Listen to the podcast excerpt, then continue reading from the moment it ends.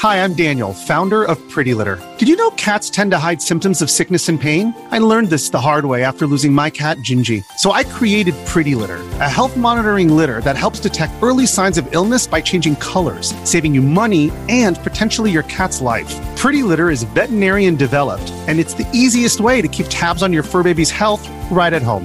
Go to prettylitter.com and use code SPOTIFY for 20% off your first order and a free cat toy. Terms and conditions apply. See site for details. Hey everybody, welcome to this week's Q&As. It's been kind of a sad week, so I decided the best thing that I could probably do is something I almost never do, and that's just keep my mouth shut and let everybody deal in their own way. So I'm just going to power forward with the Q&As, business as usual, and uh, just kind of start moving forward. First up, Nicole Express said they have a G SCART switch and have run out of spots on it. Are there any decent automatic basic SCART switchers that might be good for a daisy chain? I suppose I can get a second G SCART switch, but I was wondering if there were any more affordable options since all that extra circuitry and the second output on the G SCART would be wasted when just looking for a daisy chaining option. Yeah, so the Otaku automatic switch that I reviewed a while back. I reviewed the 6 in 3 out version, which performed really well as long as you didn't have any cables with sync strippers in it or daisy chain it with any kind of sync stripping solution. And PlayStation 1 had issues with mine, but overall it did perform well and there is a six in one out option. And i think that's the one that would probably be best for you. I think that's less than $70 so it'd be less than 100 after shipping definitely less than that total. And i would just make sure that any cables that you have that need special features. So uh, sync on green component video or anything that might have a sync stripper in it, you should probably remove that anyway, because in almost all cases, if uh, you would never need that in SCART equipment. But I would just make sure that anything that needs special treatment goes through the G SCART and any basic SCART cable. So Sync-On Composite, Sync-On Luma, or Sync-On C-Sync with the correct voltage resistors and all of that. Put that through the Otaku. Um, I think you would want to be a little more careful of powering on more than one console at a time going through the Otaku. And I don't think that's going to be a huge deal. It's just one of those things where it's good practice. It's probably good practice with all switches. But yeah, overall, that one seems like a great choice. The other option would be anybody that maybe has something like a G SCART Switch Lite that needed to purchase the newer one to have all of those extra features. So the original models of G SCART Switch, the one with the D sub output, you could pass through component video or sync on green if you use the port closest to the outputs because that's what it would default to. The G SCART lights didn't have a default port. It would constantly sense for a signal and switch to that one. So it wouldn't just pass through signals it didn't understand. And then the newest ones can sense all of that stuff. So you could pass through in any port. It works fine. So I do imagine there's a bunch of scenarios which people have the lights and they're already bought a new one to upgrade and are probably looking to get rid of those. I still think the Otaku one might actually be cheaper. So overall, I would just look into that.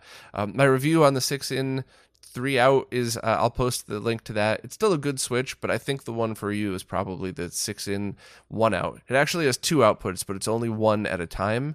And depending on your setup and what cables you have lying around, you could either use RCA to SCART adapters or just get like a really short shielded SCART cable. I think both major sellers have those, um, and that would be the best way to daisy chain them together. I actually have been thinking about doing something like a right angle adapter, which is a circuit board with two SCART plugs going straight through, so you could do stuff like daisy chain uh, without a cable, so the least amount of interference. But we haven't gotten around to that. But I know who to bother to make one of those for us. So uh, you'll probably see something like that open sourced eventually. But yeah, I think the six in one out Otaku is probably the best for you, unless somebody's got a cheap G SCART Lite laying around that they want to donate or something. Gigi Gorgeous wants to know if I'm aware of any upcoming optical drive emulator for PlayStation 2 that will also support PlayStation 1. So I don't know if anybody actively working on one. I know a few people who have discussed working on one, um, and they hadn't gotten around to it yet. So last time I spoke to a lot of these people was quite a long time ago. So who knows? Maybe one is currently in development, but nobody's announced anything. There's nothing that I believe is in progress. But once one is made, it will play PS1 and PS2 ISOs the same as if it were an original disc.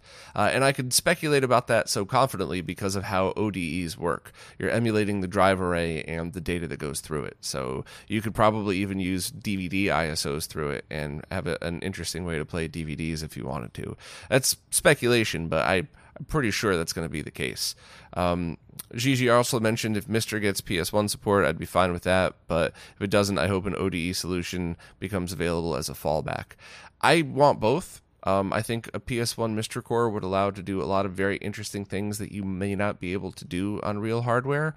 And I think once you hit the generation of PlayStation 1, you're talking about consoles that have a very interesting way to emulate them with software emulation because you could do things like higher resolution rendering and blending.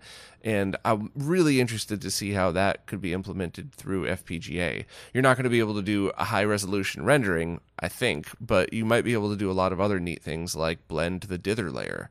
Um, a lot of things that you can't do on original hardware, but that's still zero lag and all that stuff. Whereas, you know, using original hardware for the PS2, I don't think there's going to be any FPGA core for that for a while. And while software emulation's gotten pretty good, you still need a decently fast PC and you still need a PC hooked up to something. Whereas many people would just want to use their PlayStation 2s and use an ODE. So I like both solutions, uh, but I don't have any info on either of them. So that was a, a two minute way of saying I don't know.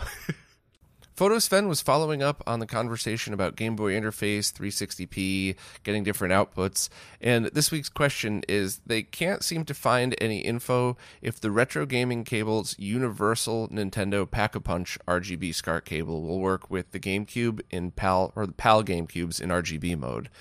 And uh, it would not do it in 360p mode and i couldn't get it to work at all and I think the issue is the word universal is really referring to Super Nintendo consoles and not the entire line of Nintendo multi-outs like the Rad 2X would have been.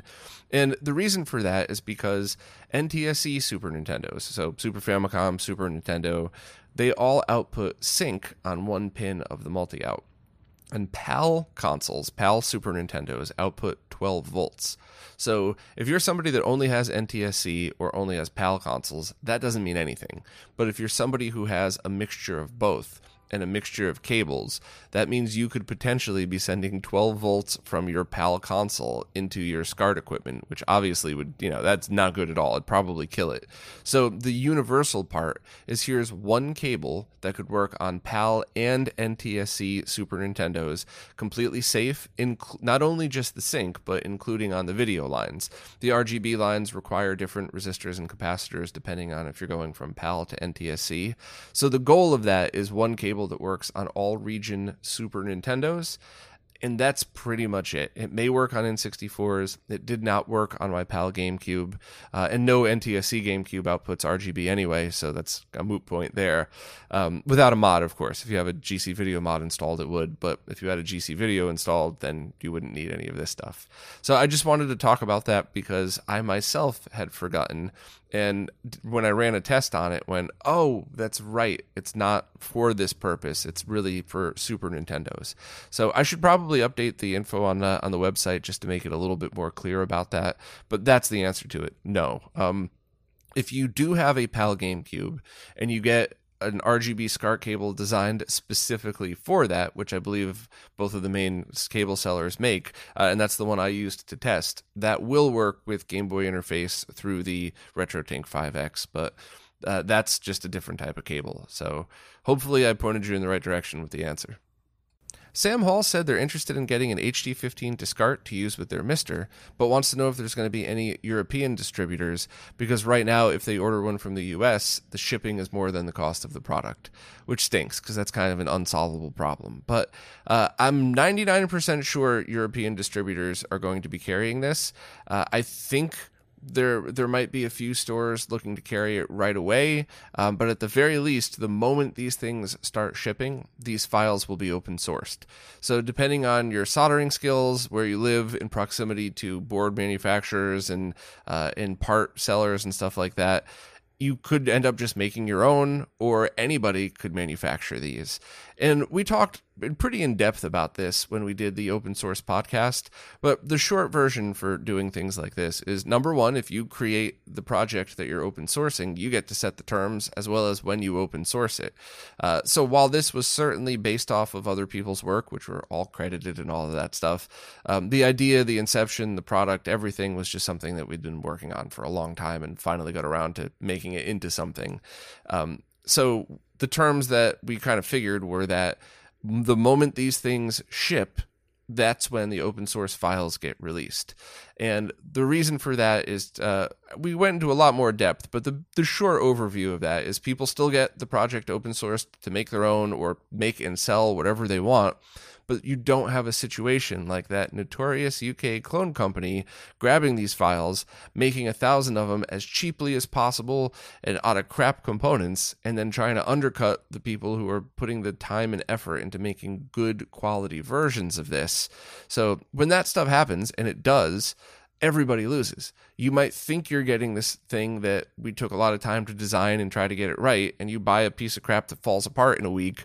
You know, the people who invested money to make the good quality ones aren't going to sell as many because there's a cheaper option, and most people won't realize that they're a garbage option. You just see the thing that looks identical in the pictures. So that still might be a problem in the future. Six months from now, somebody might do that, manufacture a bunch of really, really crappy ones, and there's nothing you could do about that. But at the very least, it gives the people who invested the money and the time into making it, at least the first couple runs a chance to make their money back and not lose because they got undercut by some clone seller. So, you know, the, the podcast we did went into a lot more details about that but and I guess I shouldn't need to justify it here, but I felt like talking about it. Uh, so the short shorter answer to your question is I'm pretty sure some European distributors that I work with um, that are are quality distributors. They take the time to make the products right. Um, it, eh, you know, even if they don't use the same run of production as the U.S. seller, they're going to do it right. So I'm pretty positive there's going to be European distributors for it. But even if there aren't right away, even if it's like a month long delay, the moment these start to ship. The files will be available, and you can make the boards and assemble them. It actually is going to come out to about the same price because um, when you're buying in bulk, things are cheaper. So you're not really going to save any money or much money, unless, of course, you count the shipping from the US, then you, you would save money. Uh, but it's a fun project as long as you can handle soldering SMD components. Um, they're, they're pretty small. I was able to do it, uh, but it's not the easiest project. So just keep all of that in mind. But yep, hopefully there should be uh, UK distributors fairly soon for that. Josh Dilly said they'd like to set up their GameCube for use with their consumer grade Sony CRT that has component video inputs but is only able, uh, able to accept up to 480i, not 480p.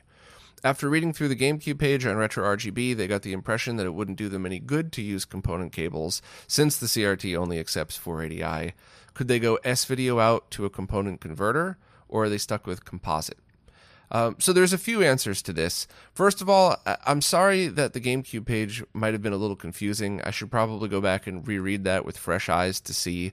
But the point I was trying to make is if you're going from a GameCube, especially an NTSC GameCube that doesn't have uh, RGB output, and you're going to a consumer grade TV, I wouldn't waste the money on some kind of GC video solution or original component video cables that still sell for a lot.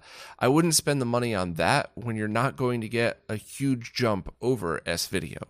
So, in the scenario that you have a Sony consumer grade CRT with composite S video and component inputs, buying a $20 S video cable for your NTSC GameCube isn't really going to get any different than component video cables with 480i to that or any of the other solutions. So that's why. Um, your component's still going to be a better signal and it will give you the option to output 480p for other devices. Um, so that's kind of why I took that stance on it. Now, you asked the question could I go S video out to a component converter or am I stuck with composite?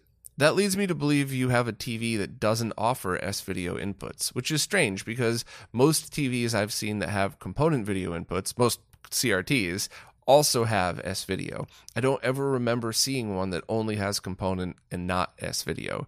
So I would just double or triple check, make sure like drop the uh, the door in front, uh, you know, the little front thing that usually has composite video and audio inputs, see if S videos in there I would search for that first, and that would be the solution I would recommend because it's the cheapest by far. But if for some reason you need to go component video, you have two choices. You could go S video to component through the CoreU, but I think a better solution in that case would be getting something like the Carby or the Prism, and then using one of those cheap HDMI to component video converters that I always it's always the same ones I link to in the Amazon store, and then making sure to set the GC video solution to 480i output, not 480p. And if you do it that way, you'll be able to run 240p and 480i into your consumer grade CRT but now you also have the option if you ever want to play on a flat panel or use it for streaming or something. But now you also have the option of just using the HDMI output of that. So it's going to basically turn into a dual purpose device if you have another use for it. If you're only plugging it into your CRT, though, it's still going to be about the same price as getting a, an S video cable and a CoreU. But I think it, it would probably be the better solution just because you have options in the future for that stuff.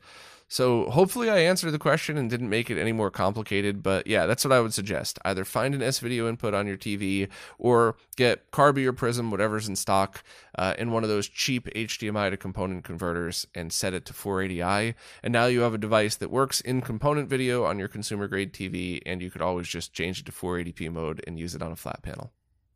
Dave Eli was following up with our conversation from last week, talking about using a higher amperage power supply for the MiSTer. And I asked why they were looking for a higher amp power supply, and the answer is on all their MiSTers, they have every usable USB port filled. That includes wireless controller dongles, Wi Fi adapters, and an external USB powered hard drive. So that's the hard drives that are powered off the USB cable, not their separate AC adapters. If Dave uses a 2 amp power supply, some devices just don't work right, usually the hard drive, and sometimes others don't initialize. And here's the other issue with some of the other 4 amp power supplies they've tried from Amazon, they drop well under 5 volts in higher load situations. What they found is that Wi Fi becomes highly unreliable and pretty much unusable when that happens, which may also explain the behavior I experienced with the inline power switch. Once power drops below 4.95 volts, you could say goodbye to Wi Fi. They got their Triad today, and it doesn't seem to have those drops, so they're expecting a reliable experience with it. Great to know all of that, and that all makes absolutely perfect sense. So, this is the scenario in which you would either want a higher amperage, reliable power supply, or you would want a powered USB hub with its own separate power supply. Um, either would be a good solution. I think this Triad solution is going to be good. And the voltage drop thing is something I've run into before, especially with those wireless dongles. And I had a brand new one die on me after using it in a scenario which the voltage was lower than 5 volts. Now, of course, that could be just a defective one from the factory that would have died no matter what I plugged it into. Um, but that, you know, maybe it was a coincidence or maybe not. But I do, I, I have seen issues with things that drop below 5 volts with Wi Fi dongles and definitely hard drives as well. So the Triad should be a good solution. It should stay solid at its voltage. Uh, the 4 amps should be a, a, solid reading as well. So let me know if you have any other issues, but that should definitely be a good solution for anybody plugging a whole bunch of stuff into their MiSTer to try to power off of that. Um, and once again, if you have any doubts about this stuff, grab a really good quality USB hub and use that one. Uh, a USB hub with its own AC power, and that would certainly be a good way to guarantee that as well. Yepo said they're looking for an HDMI to SCART converter to play movies on PAL CRTs. They'll be getting a well shielded SCART to SCART cable to connect it, but there seems to be only one type of device on Amazon that converts HDMI to composite. Would that be okay for movies, or should they use something else? And if so, what? Um, so I would use the cheapest device on Amazon for movies. Yes, it's going to be laggy. Yes, it's only going to output 480i and not 240p, but neither of those things matter at all when you're talking about just watching movies. Um, you'll probably get some interlace flicker because you're downscaling from progressive but that doesn't really matter because that's how movies would have probably looked anyway on a CRT. So the cheapest solution should be fine. Uh, you mentioned HDMI to SCART, and then you mentioned HDMI to composite. Uh, if you're specifically looking for HDMI to RGB, you might have to look around and try to find whatever's available for you in Europe. But if you're watching movies, composite video through movies on a CRT is its own experience. I would be totally okay with that especially because if it was something super sharp that looked perfect on a flat panel, you'd probably watch it on a flat panel. But if you're talking old TV shows, old movies with lots of film grain, composite on a CRT and 480i is fine and it should be a good experience. So my recommendation is yeah, that'll be fine for movies and buy the cheapest one possible and go from there and see what you think of it. Uh, another question from Yepo. Now that they have an EverDrive and N8, they tend to leave it in their front loader NES all the time. Is the car is this a bad idea because the cartridge tray has a spring? I've never really gotten a good answer on that. Um, one could argue that leaving it in all the time will lower the tension on the springs. One could uh, also say that constantly inserting it and removing it might cause more wear and tear on an older console. I don't honestly know what the answer is. I can tell you that I leave mine in all the time, but that's usually because I have no space to put anything else. So if the EverDrive could fit in the console, that's where it stays. Um, but I don't have a solid answer on that one. And if anybody has some scientific info on it, you know, not my neighbor when I was five years old told me it was a good idea, like some actual scientific info, I'm all ears on that one. Red Crested Breagle said they're using a non powered manual RCA switch box to route the audio between two sources and their speakers, and they want to know if they're losing out on audio quality or anything by using one of these. And generally speaking, in the case of mechanical switches like this, so you press a button and it switches to input one and turns off input two, then you press that button again and it turns off input one and turns on input two, reverses it if you don't have any problems with your current setup, it's fine. So there's no circuitry to worry about. So there's no safety issues. Um, you know, there's not a lot of the stuff that you would have to worry about with video signals and that stuff. The only thing is, if the mechanical switch is built badly, you might get a hum or a buzz, or you might get crosstalk between the two signals. So you could still, if both are powered on, you might still hear one and not the, you know, as, as well as the other, or something like that. But those are usually pretty terrible. So if you're happy with this Switch in its current form, it's probably perfectly fine to use. Now, any audiophiles listening are going to surely remind us in the comments that every single device that you add to any analog signal could potentially lower the quality of that. But once again, usually when something is designed properly, like, you know, a good switch, you don't notice it at all. You would have to use analyzing software to see a difference, and even then, there's no real world performance difference whatsoever. So, while I wanted to give you a little bit more info as to what my answer is, the honest answer is just if it works for you and it's not causing any buzz and you don't have any complaints, it's probably a perfectly good solution that you never have to worry about. Lily Larceny wants to know if there's an open source flex cable for the 7000 series PS2 motherboards that could tap the IDE pins that are still on the board. All the projects they found that used to sell kits for it have dried up. They know they could solder individual wires to the board, but it would sure be a lot cleaner if they could find an open source design of a flex cable that aligned with all the points and have a short run and just tack it down. Uh, I agree 100%. That would be an awesome thing, but I have no clue if any of that stuff exists. So I would like to politely defer to anybody listening. Uh, if you know of a project like this, could you please post the link in the comments um, or, or at least post a link to something pertaining to information around this. It's something that I think would be great for all the reasons you just mentioned. Um, and it's really helpful for people that want to add a hard drive to a PS2 Slim. So, uh, anybody that has any info on that, please chime in. Ray Cerrone said they were looking to swap out the voltage regulator on their Super Nintendo in order to help for the white line fix, and it looks like the part that I've listed was discontinued. Um, so I just uh, I'll put a link in the description to octopart.com. I'm pretty sure you could still find that exact one at some stores still in stock. And we would need to determine a replacement, but very often with stuff like this, the changes are in the manufacturing and they have to list it as a new part number for a million reasons, but it's the same, if not better, performance. And we already went through this once when we first determined this part the original one that we had used. So this is a 78S05, and the 7805s are getting hard to find, if not completely discontinued. So we were nervous about switching over to this part, but it performed equal to or better than. So I'm assuming the same thing is going to happen now. We're going to find instead of a 78S05, it might be a G05 or something. I, I don't know. I'm making that up, but I'm sure there's going to be a replacement part for this voltage regulator that's the same, if not better, because this is a part that was used in just millions of products. So So the part itself isn't going away, it just might be a different revision. So I left a link to Octopart, which would allow you to find different alternatives to buy this exact same one. Uh, and you're right. We, uh, you know, we're we in the retro gaming community are probably going to need to do some research of buying another one and testing it.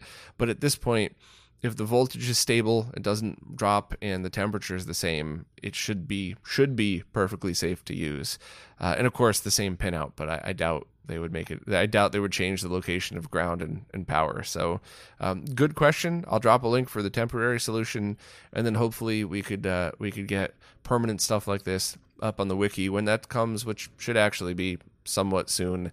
Um, we could really all just chip in and help with this stuff. And anytime a part goes out of stock or, or discontinued, we could determine a new one, list the info, list our test data as to why it's okay, and go from there. Earth to Brux has a couple of questions. First, they seem kind of bummed out that the SSD S3 is being replaced with the HD version with more features uh, because it's going to be more expensive now. And I would have to respectfully say that you're looking at this from the wrong way completely. Um, you shouldn't be upset that the old one's getting discontinued for a better, more expensive one. You should be happy that you could now purchase used ones from people who want these newer features that you don't need and save a ton of money. Uh, we've all had a weird week, so I'm certainly not shaming you for being negative or anything like that. Uh, but I definitely think you're looking at this the wrong way. You gotta you gotta look at the positive side of this and say, um, cool, this new one doesn't have any feature that I care about, but that means that I can grab an old one off of somebody in the retro gaming community for quite a discount, and everybody wins. Somebody gets to some more money back towards their new purchase. You get to save some cash, and you get all the features you want. So, um, yeah, definitely look into that the actual questions you had do you think we might ever see a different PC Engine optical drive emulator? Uh, we already have the upper graphics, and to be polite but blunt, I didn't like it. I thought it was really confusing to use, a giant pain to get images on there, um, and it was more expensive and still is more expensive than the SSD S3 HD, at least the last time I checked. So there are other options, but there's nothing uh, nothing in a different price point. I, I, hope to see that at some point, but um, just because I like options and I'm always curious to see what other features people come up with. But the only other really accurate ODE would be the MiSTer, uh, and I'll get back to that in a second. Uh, but your last question. Barring an ODE solution, you've heard that playing burned disks can uh, decrease the life of CD drives, but the slower the write speed of the disk burner, the better for your console. So there's a lot into this. Uh, we've discussed this a bunch of times over the years, and I think the best answer is just the shorter one, in that using burned discs is never going to be as good as using the original, and it will wear out your laser faster. But if you have a really good quality, something like a Taiyo Yuden CD, and you have a really good quality old Plextor burner, and you burn it at a slow speed, it will be less detrimental. So I don't know if you're a car person, but like if you drive your car on the highway and you leave it revved halfway while you're on the highway, the car will last a long time. And if you, you know, if you have it redlined, it won't last nearly as long. And somewhere in between, it'll probably be fine. You will lower the life of it, but not nearly as much as going crazy. And that's the same thing with this. If you use junk one penny a piece CDs, burned at 52x, uh, it's going to stress the laser and if you use really good ones, it's not going to be as good as the original. But what you're asking is a very expensive solution. You have to find a really good Plextor burner, uh, and then you'd also have to find the Taiyo Yuden CDs, which it's getting to the point where they're really hard to find, and some of the ones that are branded that or labeled that in the listing aren't real. They're clone CDRs that maybe they're fine, maybe they're not. I have no idea. So uh, using that as an alternative is probably not something you would want to do if you're worried about extending the life of your original console. And then I do want to circle back to the MiSTer for a minute. Um, I love original hardware. I, I think that owning original hardware, if it's something that you enjoy, can be really important. And even the act of putting your original disc in or putting your original HuCard in and flipping that switch, that means a lot to some people who really want that experience. And on the other hand, some people want an accurate experience because they can tell the difference, but they don't care how they get there. They just want to have it.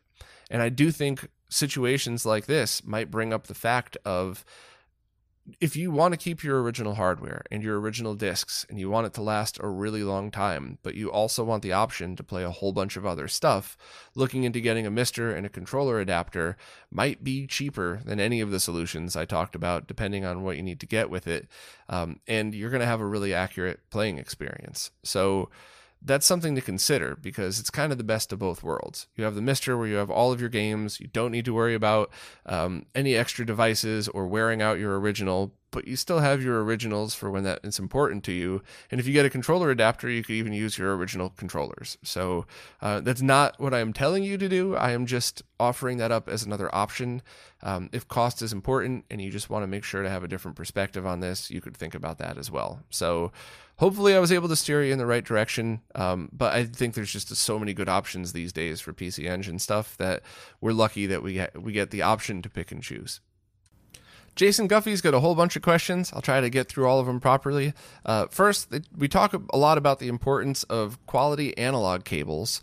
How much does this matter for digital cables like HDMI or DisplayPort? Should I be going out of my way to use more expensive quality brands, or are cheap cables generally okay?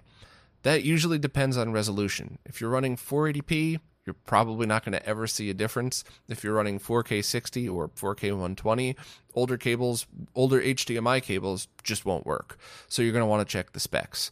Uh, and your next question, speaking of that, is there a tool or some way of knowing the speed or bandwidth of an HDMI cable without a label like ultra high speed? Like if you're at a buddy's place helping them hook up some cables and they just have a mess of unmarked generic cables, is it a matter of just trying them to see what works? I that's what I do, but it got to the point where it was so frustrating that I took every HDMI cable I owned, put them in a bag, and handed it to a friend and said, "Here's some free HDMI cables. Do whatever you want with them." Uh, because what I would find sometimes is that I would plug these cables in and then I would sit down and it would seem to work, and then I would get signal dropouts, or I would it would work for like a half hour, and then I'd get these weird speckles on the screen, and then the signal would drop out. So, but once again, this is only with 4K. This certainly wasn't with the other ones. Um, I guess maybe 1080p 3D movies I would occasionally have issues, but that was only the first time I ever tried it and I had some junky cable from, you know, from who knows how long ago.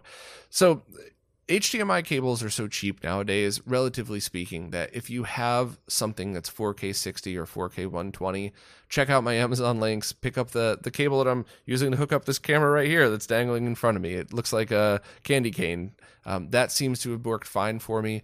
I do sometimes get dropouts with my Apple TV on my C6 OLED, the 2016 OLED, um, but it doesn't happen that often and it's i don't think it's the cable. I think it's just the handshake and a five year old tv so i would just if it's something that you know is important to you like a 4k thing or or your main gaming station or your main tv i would just spend the eight bucks on a brand new cable. But if you're just hooking up things like a carby that outputs 480p or the you know anything like that just try it and see what happens and you should be fine uh, a last question on cables. They found a bin of cheap cables, including some that have digital connectors on one end and analog on the other. So think VGA to HDMI or VGA to mini DisplayPort. So, depending on the device, some devices support custom stuff like that. The same exact way we built that SCART to DVI analog converter. There was no digital signal, there, it was using the DVI A ports. There was no device ever made that has a DVI port that accepts 240p except the DataPath Vision cards and uh, the Epiphan card that I was using.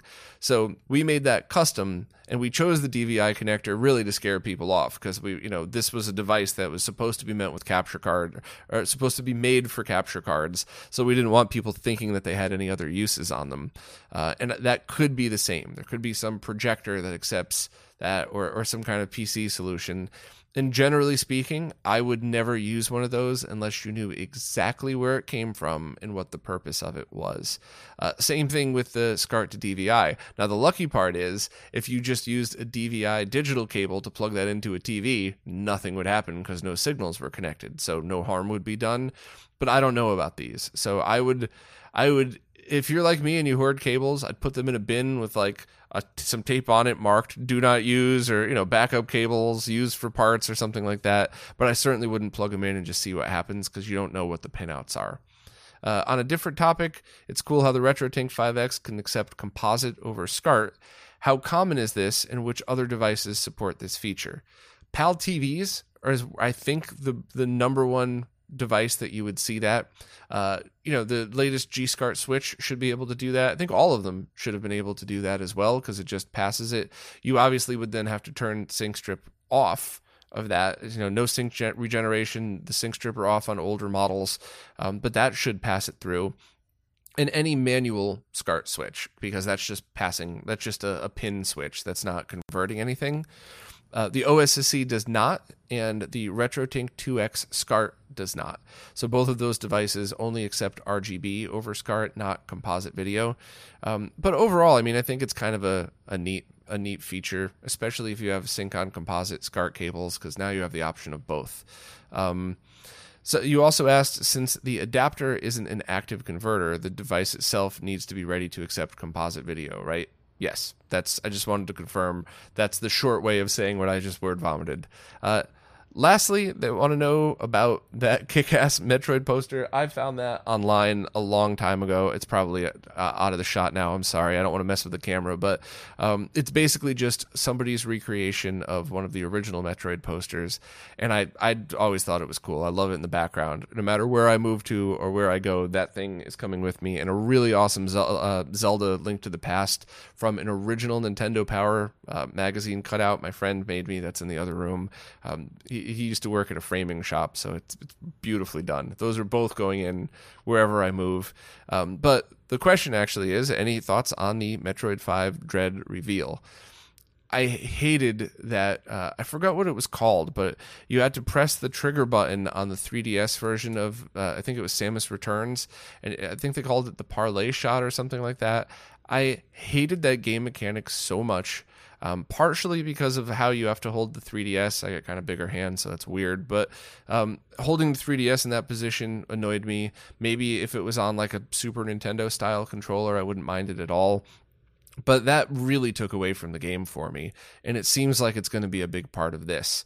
So if that's required to play the game, I'm probably going to hate it, uh, even though I love 2D Metroids. But I've played through all the 2D Metroids many times in my life, and I played through Samus Returns once because I just couldn't deal with that. So I'd probably play it, I'd probably enjoy it for what it was, but uh, if if that's a main part of the game mechanic, that's just weird to me, and I just don't I don't like it. And that's not me being a grumpy old man that doesn't want to change. There's plenty of new features I've seen in games that I enjoyed and I thought added to it, and especially features that you're not really required to use all the time. Maybe there's a new slide feature that can get you underneath a couple of obstacles, but you're not using it every time you shoot. Whereas it really felt like that at some point in Samus Returns that I was just continuously having to use that feature. So uh, I'm looking forward to seeing it. Uh, lastly, got any other cool or fun Metroid related stuff out there? Um, no, I think that's pretty much it. I think I have that. I think I might have a Metroid 2 poster as well, but it's all the same thing. It's all stuff I found on eBay, actually, of people recreating the originals in really high quality prints. And then uh, I usually have those framed. That one I think is a cheap $5 frame I got from Walmart. And then the other one I just explained is, you know, a really nice fancy one that, that kind of looks neat. So uh, I think I got to all your questions, but if I missed any, please ask again next week. Juan Miguel Romero Ventosa has a bunch of consoles they want to connect to a flat panel via a scaler, and they want to try to route it through an automatic SCART switch. And I'm going to try to answer this question, but it's going to get complicated for a couple of reasons. First and foremost, the consoles that Juan listed are 240p and 480i consoles like PS1, Super Nintendo, N64 but there's also 480p compatible consoles on the list PS2, GameCube, Wii, Wii U, and Dreamcast. So if you really wanted to get the best quality out of all of these, you're going to have to go a, a, specific route to get there. And that's for the best quality. That's not just to make it work. So I'll back up to that in a moment. But if you would then need a solution that accepts all different signals through it. Uh, and you would probably want to go composite or component through all of that just to make it easier to route all through one switch and not have to have to buy multiple switches through that. So I would in that case recommend the G comp switch because it's got the three connectors for component video two connectors for RCA audio, and also one connector for composite video. So you could mix composite and component through there. You could also technically mix uh, RGBS through there as well with a custom cable, but I don't want to get too complicated here. So going through something like that into the RetroTink 2XM, the multi format, would handle absolutely all of those things. The Super Nintendo might not look as good because of the M's scaling, but the rest of the consoles will. Um, and you would most importantly be able to set them set the GameCube, Wii, Wii U, and Dreamcast to 480p and go from there. Dreamcast is going to be iffy because the HD Retrovision component cables aren't out yet, but you could always just use composite video to start and upgrade later on. And same thing with the rest of those. You could use the HD Retrovision cables, or you could use uh, just a composite video cable, and that would be your automatic solution for all of those things. Um, it should work it should work fine. The other thing you could do is a RetroTink 5X, which would allow even more options for all of those, the best scaling for all of them, and you could have it all connected. Uh, I, I think you should be able to have it all connected at the same time. You would just be able to, or you would just want to route composite video through one of the component ports on the uh, switch to have it automatically go through, and then you would just want to switch the inputs on the RetroTink 5X. So now that's all getting a little complicated. Um, you might still have to do some switching. You might have to figure out how to wire the G the G comp correctly. Another thing you could do is just use composite video for all of them. You would not get 480p, which is kind of a big deal if you're going to a flat panel. But then you could just use composite video for everything, um, and you could either use a mix of composite over uh, over SCART and RCA connectors with something like a G SCART and those cheap RCA to SCART connectors. But if you're mixing RGB and composite, then you would probably want to do everything into a SCART switch into the RetroTink 5X because that accepts both composite and RGB over SCART and go through from there. So um, your setup is not going to be easy because you're mixing signals uh, meaning 240p, 480i, and 480p. So you're mixing 15 kilohertz and 31, but you're also mixing output cables, composite, possibly SCART, possibly component. So you need to really kind of step back and analyze everything, decide how much you want to spend, decide which are your favorite consoles, and then kind of choose the solution from there. Um, if you're not really sure and you just want to get started, buying a RetroTink 2X Mini and just using whatever cables you already have and connecting one at a time might be a perfectly good solution for you just because it's going to get you in it's going to get you gaming for the cheapest amount possible. But if you know right away that you're going to want to mix those other signals in, you're going to want to get the higher quality from them, you're going to want to just kind of research the RetroTink 5X and, and kind of see where you're going from there. So I'm really sorry. I wish there was an easy answer to all of this. If this was in, if you're talking HDMI consoles, that would be different. Be like, okay, well, you know, this, you know, get this scaler coming up next year, get, you know, get this switch and you're good to go. But you're mixing a lot of different signals here. So I think you're just going to need to do a little bit more research. Check out some of the videos I've done, check out the some of the guides on the site and kind of decide what's the best solution for you. Kirk had a Sega Saturn that just shut off while it was running. They unplugged it, waited a while, plugged it back in, and it worked again, and then shut off again on its own. So they opened it up and didn't find any bulging or leaking capacitors on the power supply, but they ordered a new PSU hoping that would be the fix. Any other suggestions or input? Well, you definitely started in the right spot. That sounds like power to me. The first thing I would have done is ordered a recap kit for that exact power supply and tried that just because of cost. Uh, if you ordered a completely new PSU, that should be fine as well. Um, I hope you ordered one of the either an original one that somebody was selling on eBay or a known good replacement one because there are some pretty bad ones out there like the Pico PSU replacements. There's some good ones and there's not some not good ones. So you would have to figure out which is which. Um, I think I talked about that a few times. There may even be links on retro RGB for the good ones but power is absolutely the first thing. And the capacitors are very likely a problem. I would also, since you already have it open, uh, just kind of take a look at it. Um, if it's dusty, hit it with some compressed air. Visually look at everything. If you have a magnifying glass, even better. See if capacitors have any kind of funk underneath them on the board. And it could be that there's other stuff wrong with your with your Saturn. Maybe it does need a full recap. Maybe a chip's going bad, but Either way, I would have told you the first thing to do is fix the PSU and see what happens. And if you replace the PSU or you replace the caps and everything's working perfectly, I would at some point talk to a pro about recapping the whole thing, but you should be fine. So a visual inspection couldn't hurt. Uh, but if swapping the PSU works, you should be okay with that. Well, that's it for this week. I hope all my answers came out positive because I really meant them that way. I think I was still just uh, upset from everything that happened last week. And on top of that, I have a thermometer I keep in here just out of curiosity. I sometimes use it for thermal testing, and it's reading 91 degrees Fahrenheit right now. So I imagine if anything came out grumpy, it was because I was hot and grumpy. So uh, hopefully nobody interpreted it that way. I always try to, I mean, I'm almost always 100% positive, And when I'm not, I try to be very clear about my intentions, which usually aren't that bad. So anyway, I hope this all came out okay. Um, for anybody new to these Q and A's, any questions at all that you have, please ask them in the latest Q and A post wherever it is that you support. The way these services work, I can't really figure out what are new questions on old posts. Plus, I, I really enjoy just scrolling through and reading them in real time. So any questions you got, just put them wherever it is that you support on the latest Q and A post. So that's it for this time. And thank you so much for everybody that uh, participates, that supports in any way possible, because it's what's keeping all of this alive. So thanks a lot, and I'll see you next week.